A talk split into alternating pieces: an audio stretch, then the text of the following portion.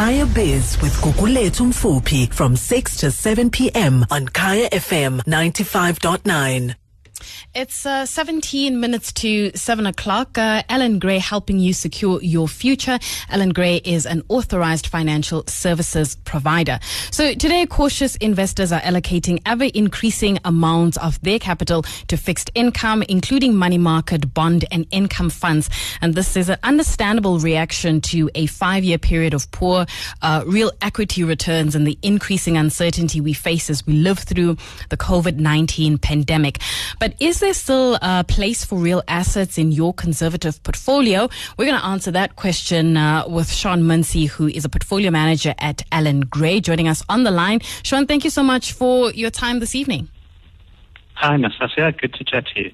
So, you know, I, I love these kinds of conversations that we have, uh, you know, with individuals like yourself because we able to have conversations around, you know, building wealth and creating wealth, but yet at the same time, um, educating a lot of our listeners, especially when it comes to, um, you know, a lot of misconceptions or things that they don't necessarily understand, which might make them feel excluded when we have these kinds of conversations.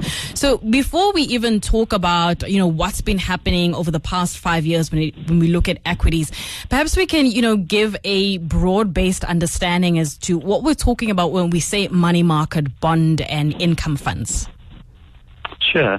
So I, I guess at, at, a very high level, um, if we look at the three main type of asset classes, you would get cash, so that would be your typical fixed deposit that you and I uh, would receive in a, in a bank account. Then you would get um, something like a bond, which is either issued by a government or a company, which is typically a bit longer um, term in nature and would yield a slightly higher return than a money market investment. And then thirdly, um, you get shares or equities, where you're actually buying a share of a company um, in, in, in, in our instance on the Johannesburg Stock Exchange. Right. So I mentioned in my intro, um, you know, that we may have seen a little bit of, uh, well, rather call it poor equity returns when you look at things from a South African perspective. But perhaps you can create some color here in terms of what's happened in the equity space over the last five years. Yeah. So I guess it's it's only natural for investors to flock to what are the better performing asset classes. And as you mentioned in your intro, cash has indeed outperformed the local equity market over the last uh, five years.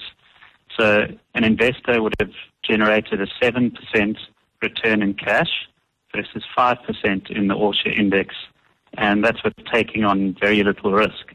Um, if you adjust for inflation, an uh, equity investor hasn't grown their wealth in real terms over the last five years, which is a poor outcome. Mm.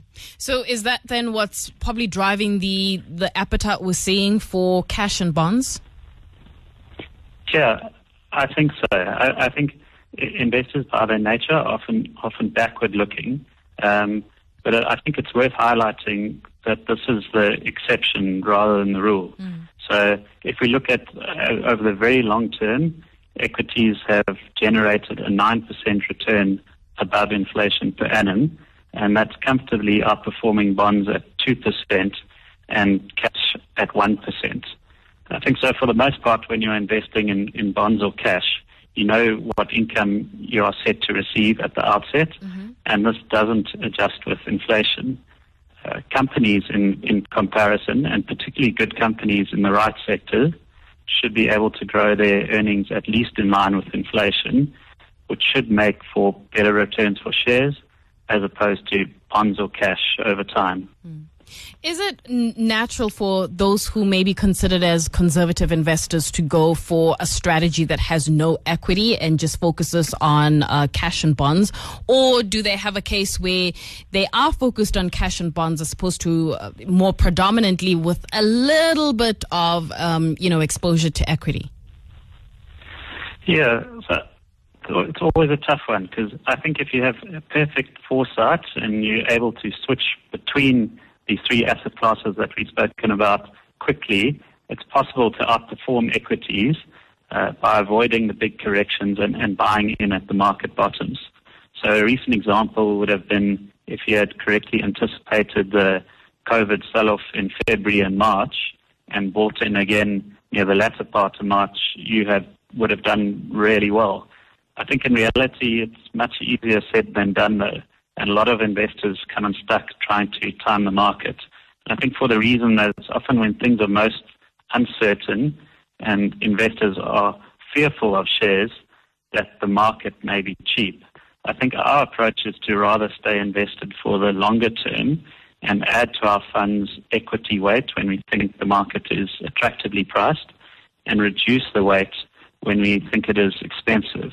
And I think over time we hope to capture the real return that being invested in equity should provide.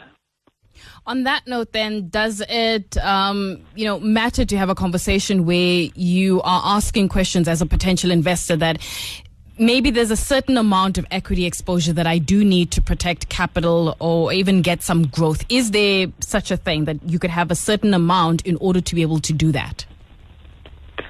Yes, uh, we're seeing that, that currently. So equity returns, as, as we've discussed over the last five years, haven't been great. So we're seeing a lot of investors turning to the more safe, the traditional money market type of funds. Uh, just one point here, I think it's it's worth considering the level of current and expected inflation. So the last five years were characterized by stable mid-single digit inflation and high short-term cash rates which allowed a conservative investor to earn a decent real return on his cash investment. I think what we've seen the Reserve Bank doing over the last few months, cutting interest rates aggressively by 3% or so, um, that means that situation has changed. So short-term cash interest rates are now low and just covering inflation. And I think if inflation were to pick off, pick up off the current low base, which I think is a reasonable assumption, uh, your real return on that cash investment could quickly turn negative.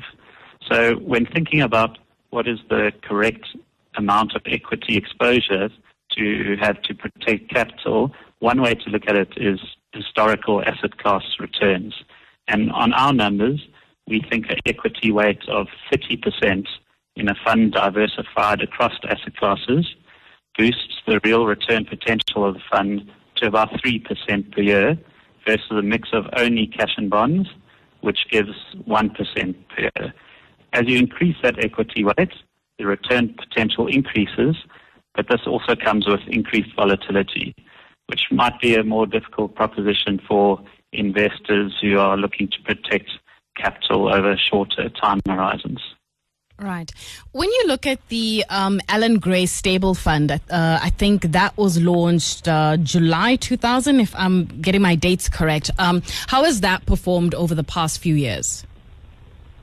So, um, the, the, the, as we discussed earlier, the, the past five year returns for cautious funds, of which Allan Gray, the Stable Fund, is, is one of them, um, has been quite tough. Uh, because of the reason that you've had cash returns that are quite high. So you could have invested in cash and you would have earned about 7% or so relative to the equity market, the Johannesburg Stock Exchange, which gave you about 5% or so. Um, so the last five years have been on the tough side for the fund.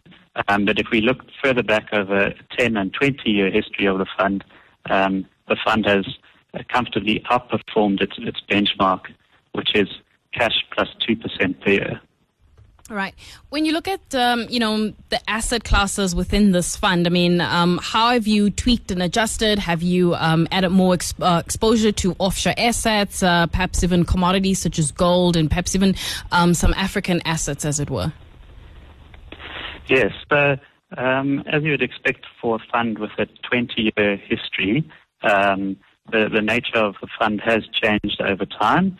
So it was in the latter part of the 2000s when we first added offshore exposure to um, the fund, and that served the, the fund well, particularly lately given the, the, the rand weakness that we've seen over the last little while in, in South Africa. Um, and within the fixed income segment of the fund, we've been increasing the weight towards um, longer dated uh, bonds as opposed to money market um, products, just given the return potential that we're currently seeing on offer in, in, in bonds. Right. Coming into 2020, I'm guessing many people who do what you do, um, you know, for a living came in with certain expectations about where you may have thought the market would go or where you thought the global environment uh, would be. How have those assumptions, uh, you know, changed? Perhaps if you had to compare, you know, January 2020 to now where we are, September 8th, 2020. Yes, I think that's a good question because um, when we came into 2020, we were of the view that um, a lot of local assets, particularly shares, were looking pretty attractive.